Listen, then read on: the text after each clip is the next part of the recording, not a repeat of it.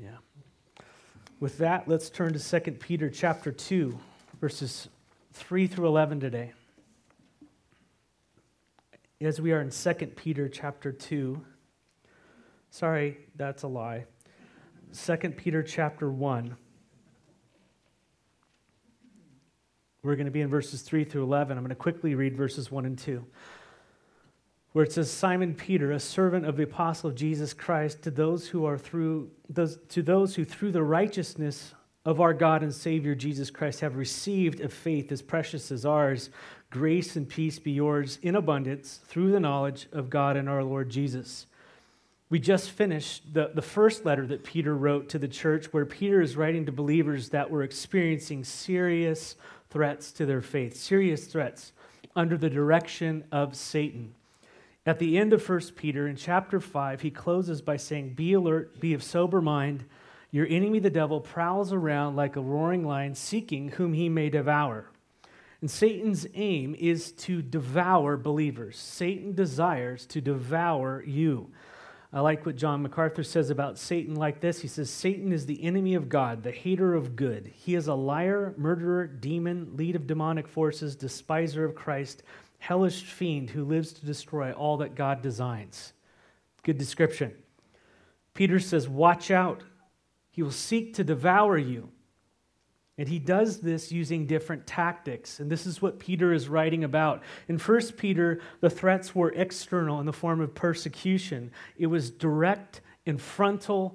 They could see it coming at them by a Christ rejecting culture around them. They didn't care. They were just going to go destroy the church and they were under the power and the sway of the devil. And this is this is how the enemy was attacking the church on one hand. Easy to spot easy to see.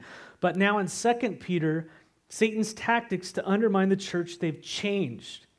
They're more subtle they're more crafty they're more disguised. That the church was now facing the threat from false teaching from within and from without if the enemy isn't going to directly attack you, he's going to try to do it from the inside or some other way of um, undermining us. So Satan is now using false teachers to attack the church. And those doctrines, the doctrines of demons, Paul calls it, would, would render the believers ineffective and unproductive in their faith, leaving the church devoured by Satan. And that was his goal. If he can't outright attack you and defeat you. He's going to undermine your faith by what he feeds you and teaches you. He's going to try to pervert the truth. And so, Peter, shepherding the flock, tells us at the end of 2 Peter in chapter 2, verse 3, why he is writing in the first place. He says it's to stimulate you to wholesome thinking. To stimulate you to wholesome thinking. And that is that they would have a pure understanding of the Lord, a sincere understanding of of uh, truth, uh, that the understanding that they have of their precious faith, faith would be accurate, it would be right, it wouldn't be perverted, it wouldn't be ruined, because whatever you believe is it, it's it's manifested in how you live. And the false doctrine that was coming at them was perverting the gospel, and now these people were tempted to go ahead and act upon their sinful desires because that is what the false teachers were teaching. I'll explain it better later.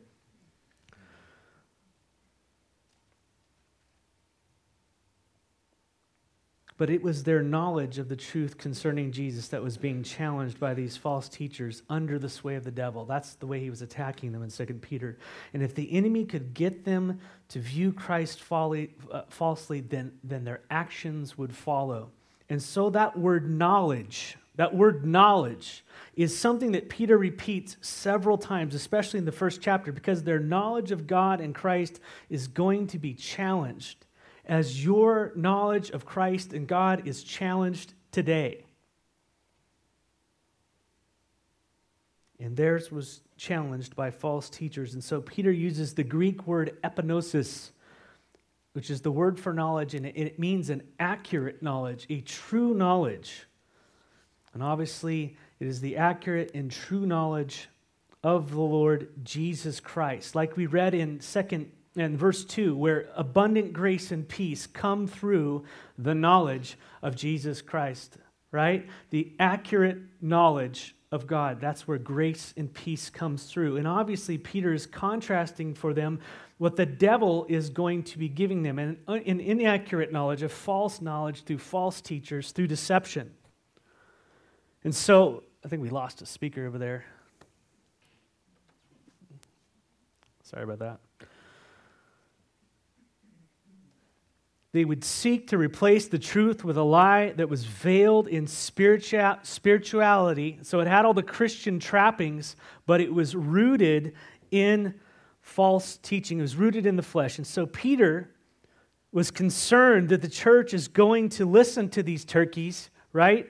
He reminds believers not only of the faith they've received, and so he's, he's, he's reminding them of the foundation of the truth. He's not, he's not only going to tell them how to live, but he is starting by telling them the foundation they have received, not only of the grace and peace, but of the total sufficiency that Christ gave them to now live a God glorifying life. And that is so important as a Christian that everything that God has called us to, He has empowered us to do. He has supplied everything in Christ Jesus. We don't need to go anywhere else. He is it, He is life. And anyone teaching anything else, it's a false gospel. Beware. And that is what the Spirit is focusing on us for today through the Word the sufficiency of Christ for a godly life. How many of you are struggling in your walk with the Lord? I think we all do at times, right? You're struggling, you're floundering, whatever it might be. I want you to know this morning, the scriptures, the Lord wants you to know, know this morning that the Lord Jesus is your sufficiency. Amen?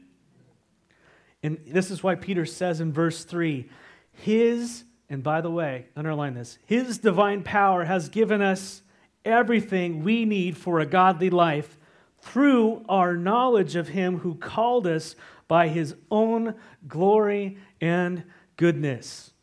If there was ever a verse to underline, church, this is it. Underline this one, tattoo it on your forehead, whatever you got to do. The moment we were born again and united with Christ by faith, we were given everything to live a godly life. That is amazing. That refreshed my soul when I read that this week. If it, and just think about it that all that God requires of us, all that God aspires us to, He has provided the means to accomplish it in Christ Jesus, in Him. Think about it. overcoming the sin in your life that drives you nuts this is what Paul cried out. Oh man, what a wretched man I am. Who's going to save me from this body of death? Anybody wondered that this week? Who is that? What's the answer? Thanks be to Jesus Christ. He saw his sufficiency, the answer for the, the crucify the flesh in Christ Jesus. The attitudes that we are commanded to put on and the sinful nature that we must put off, all the power in Christ Jesus to do this. Not only that, the power to put off things, but to put on to share the gospel. How many of you need power to share the gospel? It's in Christ Jesus. The power to pray effectively, the power to restrain our tongues, the power to love our enemies, all that God commands, the power to, re- to, to sustain love and forgiveness in our marriages. Through His power, He gives us the means to accomplishment. His power has given us everything we need to live, and you got to underline that godly lives. That's a very important thing. You want to distinguish that between your kingdom and His. Otherwise, become very frustrated Christians. I like the translation has granted. He has granted to us everything we need. In other words, it happened at one time and it still works. And if you look into the Greek, that's what, that's what it's saying the tense of the word is saying that this happened at this point in time and the effects of it are ongoing.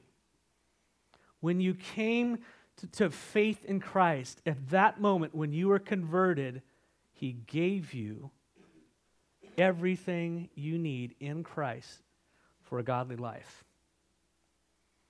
That's not amazing. God's power has granted to us everything we need for a godly life at the point of salvation. In other words, God permanently bestowed everything we need to live a godly life when we are born again. We have access to everything we need in Christ. I keep repeating this because I think we should know it. Amen? So, what has God called you to do? What is He asking you to do? What does His word say? All these things. And you look at the gap of what He's called you to and who you are, the answer is not you. It's what He's given you, it's Him. His power has granted to you what you need. And Paul puts it this way in Ephesians 3:20 as he proclaims a doxology, he just is wrapped up in worship after he tells all these truths. He says in Ephesians 3:20, "Now to him who is able to do immeasurably more than all we can ask or imagine according to his power that is at work within us."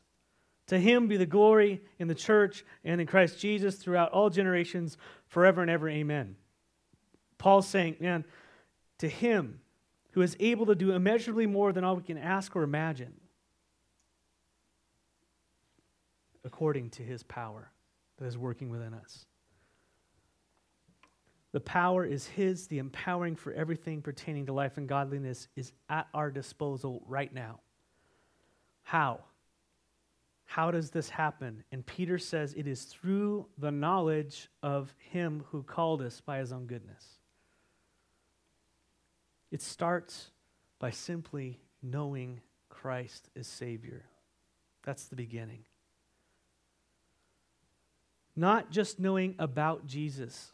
A lot of us grow, you know, this is the danger maybe of, of kind of growing up in the church. You know about Christ, but perhaps you do not know him personally. You know all the things that he's about. You know all the people. You know how to pass the plates. You know, you know you're supposed to wake up and you don't want to at Sunday. You got to go to Sunday school. All these types of things you got to do. You know about him and he's there, but he's not yours. You know what I mean? And you grow up in a churched environment. It's not what we're talking about. This is an, an accurate, deep knowledge. It begins with the gospel, the true gospel. Many will say on that day, Lord, Lord. Didn't I do all this stuff for you? And he says, Depart from me, you workers of iniquity, you workers of evil. I never what? I never knew you. I never intimately knew you. You didn't know me. John 17, 3, this is eternal life, to know the one true God and Jesus Christ whom he sent. Right? To know God. This is where it all begins. And knowing Jesus through the gospel calls all men to turn from their sins and to believe upon the Lord Jesus Christ. And, and that's what the gospel calls us to is this, is this abandonment of self. This total depravity is, is laid before the Lord. We say, Lord, I'm empty. I've got nothing. I believe you to be Lord and Savior, and I surrender my life to you. Now take over.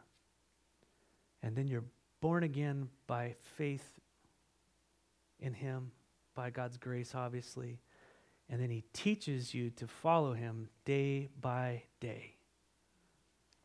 And you grow in the knowledge of the Lord Jesus, and He speaks to your heart, and He calls you to do things that you did not know before. And as you see His character, and as you see His glory, and as you see His word, and all these things, you go, Lord, okay, I will follow you in this. And, and as you begin to follow, you find out that He empowers you to do it. And it's glorious because we have His power working in and through us, and you start to grow in Christ. And so, when a believer is born again, we now love and obey Jesus, and we grow in the knowledge of Him and what Jesus called us to obey and He has empowered us to do. And the reason that we have been born again is all wrapped up in the one who called us. And Peter says there, Jesus has called us. Why? It says, by his own glory and goodness. That's why you were saved. Because of his glory and goodness. I don't even understand what Peter's talking about. And I think that's the, the, the mystery of God, that something about his glory desires to save sinner Matt. And something about his goodness decides to reach out to his enemy and give him life. And that's who he is. He is so good. As we will learn that, that goodness isn't just like good, it's moral excellence, it's a lofty moral excellence. He called us bec- because, well, for his glory and, and because of his goodness. In verse 4, through these, through his glory and goodness, he has given us great and precious promises. Through his glory and goodness, church, he has given you great and precious promises. They're yours in Christ Jesus. Isn't that amazing? And that word has given, again, is in that tense where he said it at one time and the effects are ongoing. He has given you in Christ Jesus great and precious promises. And there is big bad Peter the fisherman using that word precious again. We have a precious faith and precious promises. They are so dear to Peter's heart. They're so great and mild. And I think because we can relate with Peter, we need great and precious promises. And it happened at the time of salvation and has lasting effects until we go home to be with the Lord and obviously beyond. But the promises are eternal and what are these great and precious promises? I want to lay out some of them for you in the Old and New Testament. But he's promised spiritual life for us. That's Romans 8, 9 through 13. And by the way, I'll, I'll, go a little bit slow here so you can write them down if you're taking notes. And by, if you don't have them, I can give you my notes at the end, okay? You can come up here and look at them. Well, I, I, never mind. Write them down. I'll give you the answers at the end. Don't just, if it checks out. They, but they give you spiritual life. That's a promise. Romans 9, uh, Romans 8, 9 through 13. Resurrection life. John 11, 25. 1 Corinthians 15, 21 through 23. Resurrection life. Life after death. The Holy Spirit. He's promised to give us the Holy Spirit. He is the promise for us. I love that. Acts 2:33. Ephesians 1:13, there's others as well, obviously. Abundant grace. Who needs abundant grace? It's yours in Christ Jesus, promised to you. Not like a uh, maybe you can have it promised, but it's yours. It's a for sure promise. John 10:10, 10, 10, Romans 5:15, and verse 20. Ephesians 1 7, and we already read 2 Peter chapter 1, verse 2. How about joy? Old Testament, Psalm 132, 16. New Testament, Galatians 5:22. Anybody need strength? It's yours. Psalm 18:32, Isaiah 40:31. Guidance, John 16:13. Anybody need help? Anybody need help? Isaiah 41:10 and verses 13 through 14 as well. Instruction, Psalm 32, 8, John 14, 26. Wisdom, Proverbs 2, 6 through 8. Ephesians 1, 17 and 18. James 1, 5 and 3, 17. How about heaven? Anybody want heaven? As a promise, I could, I could use heaven as a promise. John 14, 1 through 3. 2 Peter 3, 13. We'll get there next year. We might be in, in our promise before that happens. Eternal rewards. 1 Timothy 4, 8. James 1, 12. These are some of the great and precious promises the Lord has given to you. They are yours in Christ Jesus. Now, why did Jesus give us these promises? Peter says, so that through them you may what? Participate in the divine nature, having escaped the corruption in the world caused by evil desires. On my whiteboard, I spent a lot of time char- you know, charting out all the connections between these things. They're through and by and for and given and all this stuff.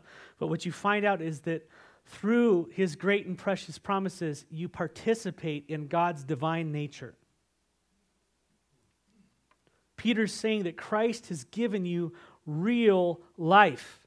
He has given us salvation, grace, and peace, and the power to live godly lives. And through his glory and goodness, he has given us these promises. And through faith in Christ, we are given these promises not only of salvation, but of everything that I just listed, all the things we need for life and godliness.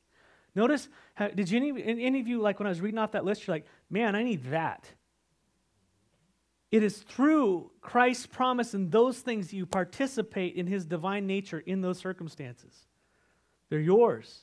It is through the knowledge of him, knowing him intimately in these areas.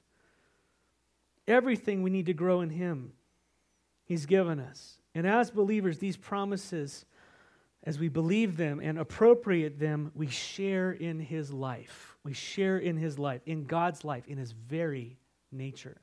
You share in his very nature. And that word participate, participate in his very nature, his divine nature, is the word often translated fellowship, koinonia. It's, it's a version of that. We share in his life. Life groups are fellowship groups. It's sharing each other's life. Your life is rubbing off on one another, right? Koinonia is not just getting together and just eating food, it is sharing your life. The things that you need are rubbed off on one another, back and forth. And here's the cool thing that is what it is to be a Christian, to be given his life, to be, be born again into his family through Christ, to share in all that he is, to be partakers of his divine glory, to fellowship with Jesus in the life that he and the Father shared from all eternity. This is John 17. What you see is Christ from all eternity, John 1 1. In the beginning was the Word, the Word was with God, that's face to face with God. And the Word became flesh and dwelt among us. Why? So that He would come get us, so that we would share in what He and the Father had from all eternity. What did they have? Man, it's summed up in one word love. It's pretty amazing. We'll get there in just a minute. But God gives us his life in Christ through great and precious promises, church.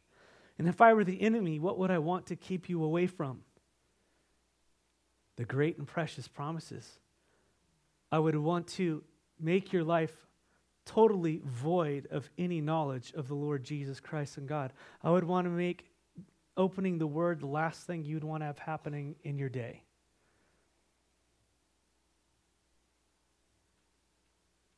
You see, it's not always a frontal assault, it's subtle. And Peter says, in contrast to that divine nature that we now participate in with Christ, Peter describes another life, another nature, another fellowship. Peter says, having escaped the corruption in the world caused by evil desires. Through faith in Jesus and the precious promises he has given us, we've escaped the corruption of the world caused by evil desires. Corruption means something that is decaying or rotting and has a stench. I'm not going to go into that. I thought about illustrating that, but I'm not going to.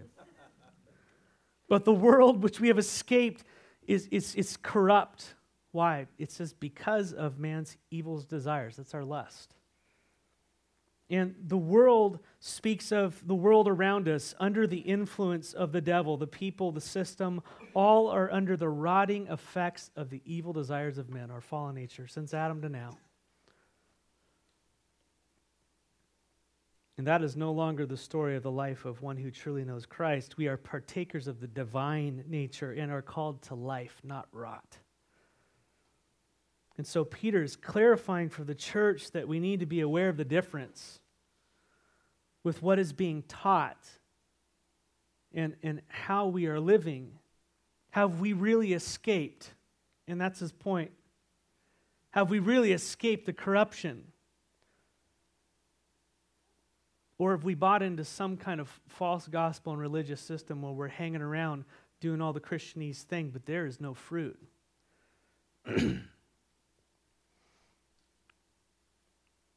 but if we have escaped, it is all because of Christ. Through, check it out, recapping first verses that we've shared so far. Through his righteousness, we receive a precious faith.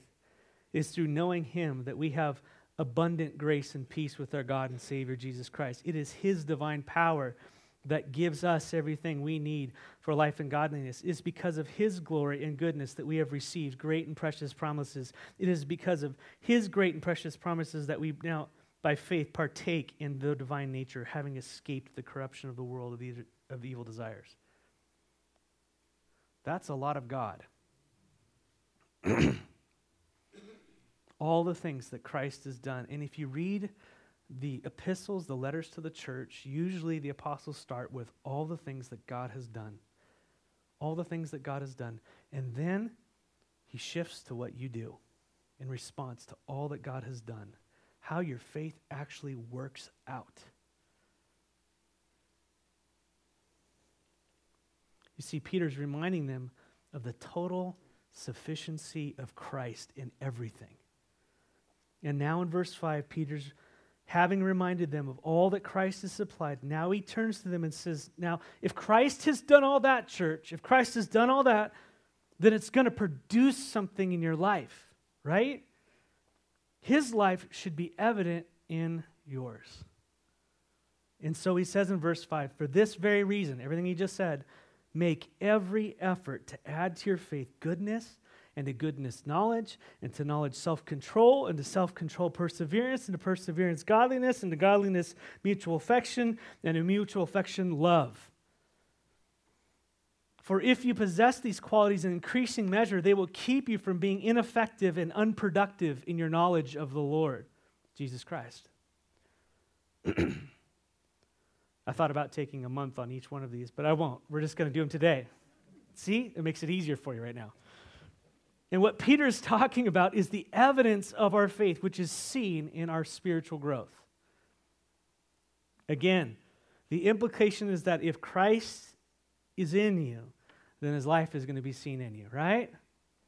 And Peter gives us some insight on how faith actually works itself out in the life of the believer. The word comes into our heart, we believe, and then Jesus says it pops up and produces fruit, correct? These are the fruits not only of the spirit, but of character and of life. We start to look like Christ in our lives, and that's what it is. Christ likeness starts to form in, in our very being, in our soul. And, and Peter's describing the process of, of how that works. And Peter gives us eight qualities or marks of our spiritual growth. So if you've been stagnant in your spiritual walk with the Lord, if you're just kind of like, oh man, Jesus is so boring and I just want to do everything else but, this is, you're, you're stuck here.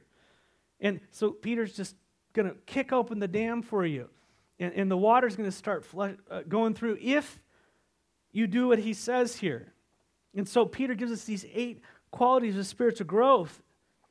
And by the way, if you have been growing in the Lord, this is for you too. Because it says there in verse 8, if you, go, if you move ahead in verse 8, it says, For if you possess these qualities in increasing measure, that means it's not just a one and done, it's an increasing measure. It's always growing. Something is growing. That's the idea. They will keep you from being ineffective and unproductive. Now, you need to know real quickly before we start going through this quickly this is not about getting saved. This is speaking to believers about growing. So, this is sanctification. Look at verse 5 with me as we start. For this very reason, make every effort to add to your faith goodness I can't stress enough what the Greek is saying here. It's saying, because all that Christ has done for you, give maximum effort, strive after. Give yourself lavishly alongside all that Christ has provided. Isn't that weird? And that is really what is required to grow in our faith maximum effort, faith exercised. And this is what it is like being one with Christ. Well, who is it working? Is it me or is it Christ? I don't know the answer. I know who it is when I sin.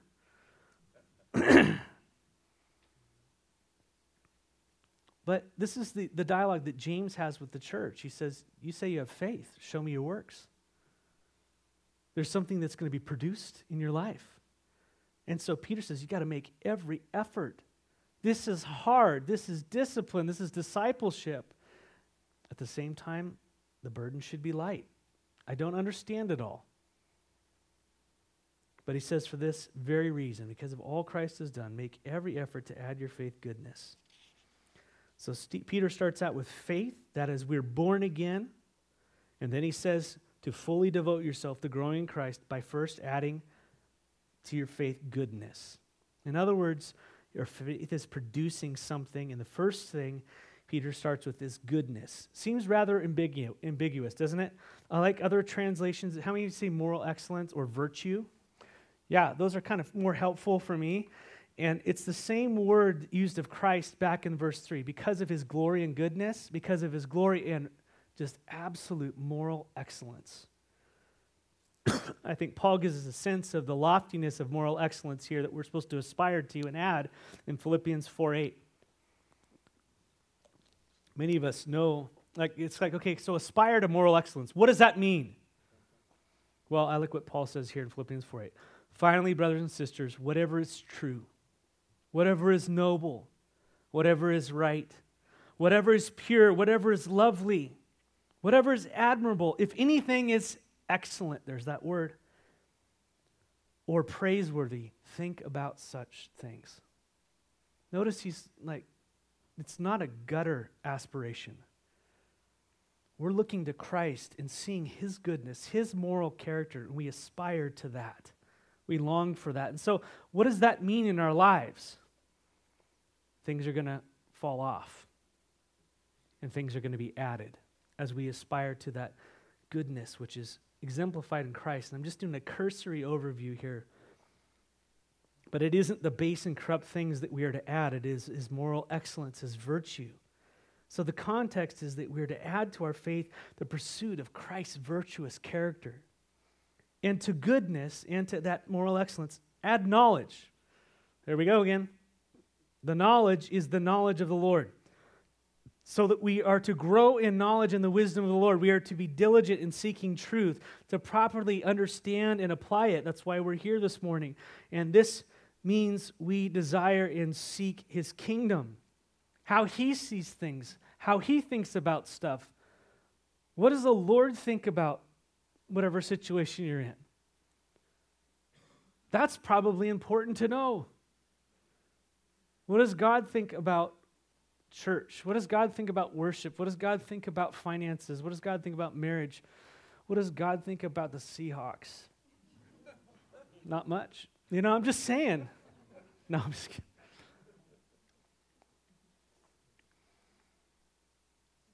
I'm kidding there.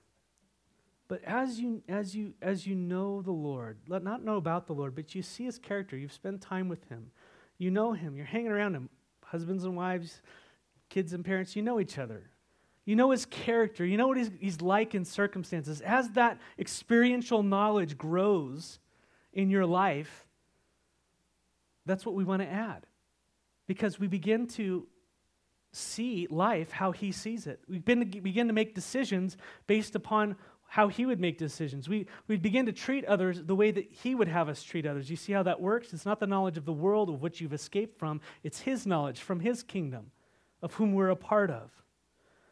And so the context is that we are to add to our faith both that, uh, that virtuous character, but also knowledge. And by the way, that knowledge, uh, sorry, goodness and knowledge, but knowledge leads to self control. And as we increase in the knowledge of the Lord, the Spirit teaches us self control and as we deny ourselves and obey and follow Jesus. See, as we learn more about the Lord, He's going to show us what honors Him and what dishonors Him, right? And the Spirit's going to convict us in our hearts to put off things or to persevere in something that is good. And so, those things, the Lord's going to teach us self control, which is a fruit of abiding in Christ. It's something He has given us. We need to put it on, so to speak. And so that word for, well, self control basically, um, well, let me, let me back up for a second. The knowledge of the Lord isn't going to lead you to a lack of self control. Okay, that's very important to know. And the reason why I'm saying that is because it was a heresy in that day that separated um, spirituality from what you actually did. There was that kind of teaching going on. Guess what's going on in the church today? You can be spiritual and totally be devoid or have a warped understanding of, of what our actions are. And if we ever challenge how people act, it's legalism. No, it's called holiness. Amen? Hopefully. One of the heresies of that day was teaching that, that faith was divorced from their conduct. And that's very important that we understand. And that heresy is alive and well in America. And some seem to believe, and I have at times, that God's love and grace are a license for our lack of self control. And that is not what the knowledge of the Lord produces in the believer. If you read Titus chapter 2, verses 11 through 13, he says, For the grace of God has appeared that offers salvation to all people. Man, that's awesome.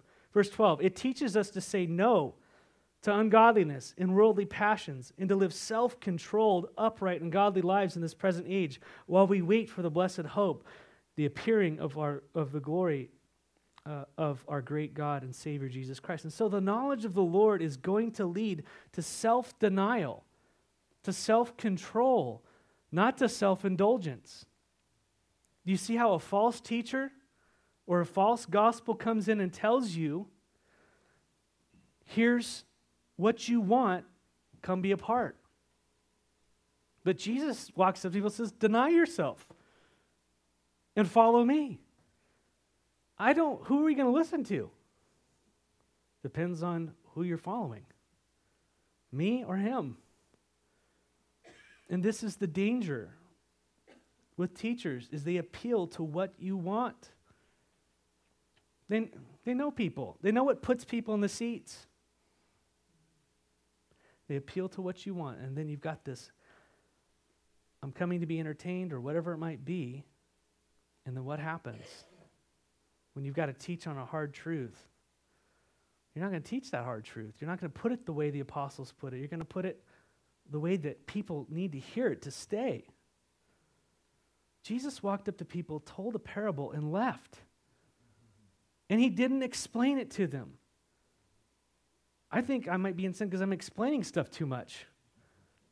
You know what I mean? Like he, and I'll go, Jesus, what? And then he'd say, man, I, I did it so they would hear and not hear. They would hear what I was saying, they'd get the, and I, and I just took off. It's like, how heartless. But that's not it at all. Because he trusted that God, who God was reaching, whoever had ears would hear and would follow him. And that's John 17 as well. And so I think the gospel, and, and, this goes for us as too, when we're sharing the gospel with people, you know, don't preach a compromised, watered down, like wishy washy thing. It calls people to repent and to be self controlled, but we don't have that self control. Amen? It comes as a fruit of our relationship with the Lord Jesus. We need to be born again. And quite often, people come to the Lord because they have a total lack of it in their life and they're destroyed by it. That's, that could be a good thing. When they're destitute and they come to the Lord, don't try to soft pedal that. Say, yeah.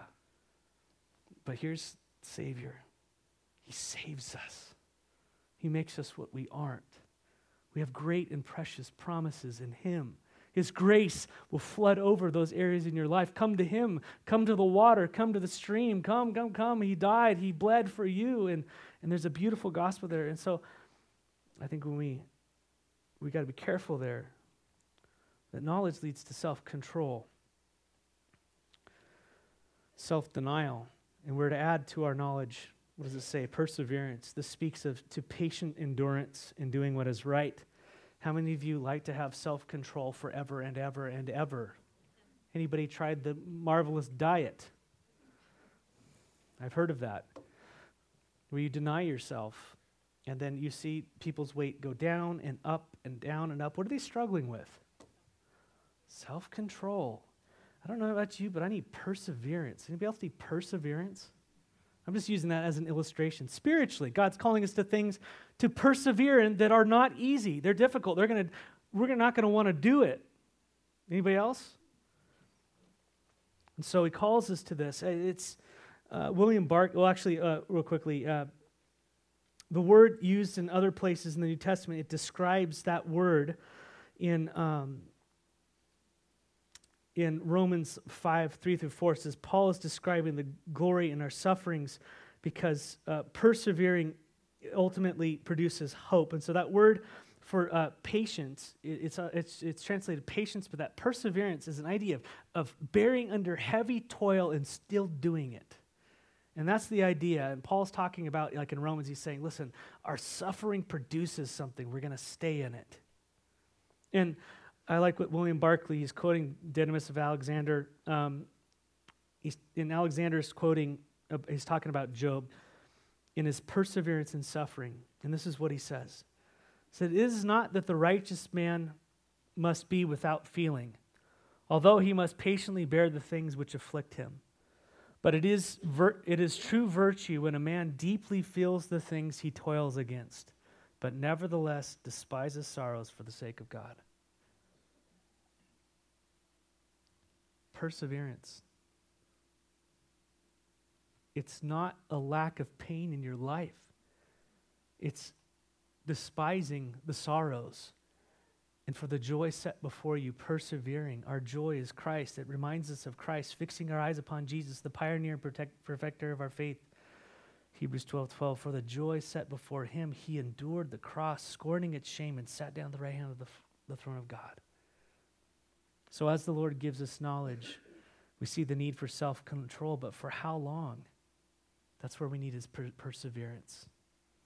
Christ endured and his power in us will enable us to persevere. And perseverance, godliness. We already talked about this a little bit. Well, godliness can be translated true religion, true worship, uh, true worship. And by the way, this is just speaking about our upward relationship. We're adding all these things, but ultimately it is for God's glory, His relationship, church. That's what we're aiming at. Like true worship in our hearts, that we're not hypocritical in how we live. We're truly reflecting Christ honoring Him by how we live and what we do, the sacrifices of a pure and upright heart before the Lord, right? And then he goes on into godliness, mutual affection, or how many of yours is translated brotherly love, which is the word Philadelphia. In John 1, uh, for, sorry, 1 John uh, 1, 9 through 10, it says, Anyone who claims to be in the light but hates his brother or sister is still in darkness. Anyone who loves their brother and sister lives in the light, and there is nothing in them to make them stumble. Then in 1 John 3:14, John says, "We know that we have passed from death to life because we love each other. Anyone who does not love remains in death." Again, in verse 14 of 1 John 3, we know that we have passed from death to life because we love each other. Anyone who does not love remains in death. We read that before, but you know what I'm saying? Like he repeats it over and over. The mark of a believer is that we love God and we love one another. And that's why we did what we did this morning. Not that I'm have that in here. Jesus said in John 13, 34 through 35, A new command I give you love one another as I have loved you. So you must love one another. By this, everyone will know that you are my disciples. It's your witness. By your love for one another. This is what the world sees. Or do they?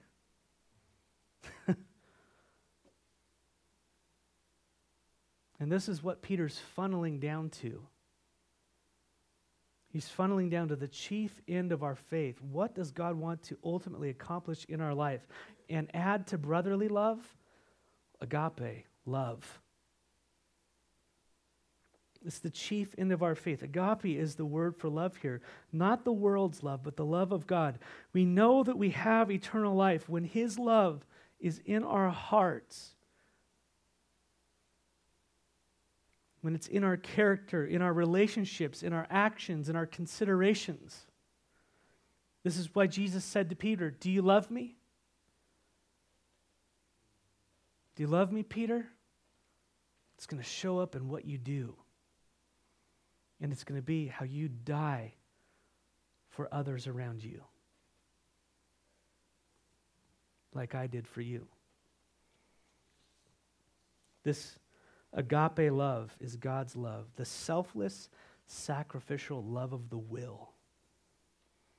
And that is foreign to us.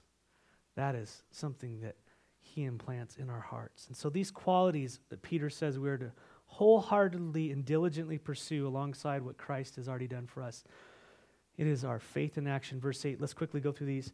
For if you possess these qualities in increasing measure, like a tree growing right, you will keep from being ineffective and unproductive. Those words, ineffective, means like you just, you're not doing anything, and unproductive means you're barren, like a tree without fruit.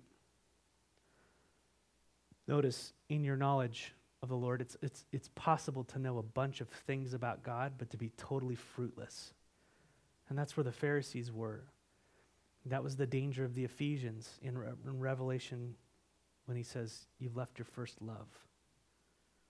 So it's not just about knowledge, but the knowledge leads to something, it produces something in us.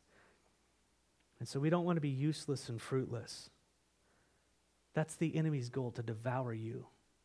So these virtues are what identify us apart from superficial religious people who claim to know God. And here is the sad result of a lack of spiritual growth, verse 9. But whoever does not have them is nearsighted and blind, forgetting that they have been cleansed from their past sins. And so, if we aren't diligent with this church, if we don't add these things, if we don't make it our pursuit, if we don't, like, this is our preoccupation, what happens is there's a spiritual blindness that comes over us. There's a deceit that happens in our own hearts. And we're unable to discern our true spiritual condition. And we're going to end up with a lack of assurance. As Peter said, we forget that we were cleansed, we forget that we were saved. And when we retard our spiritual growth, we get into that place where we cannot say for certain whether or not we're saved again. We don't know, and there's just doubting, and then we end up repeating the dead sins that Jesus rep- called us out of. And the enemy has devoured you at that point.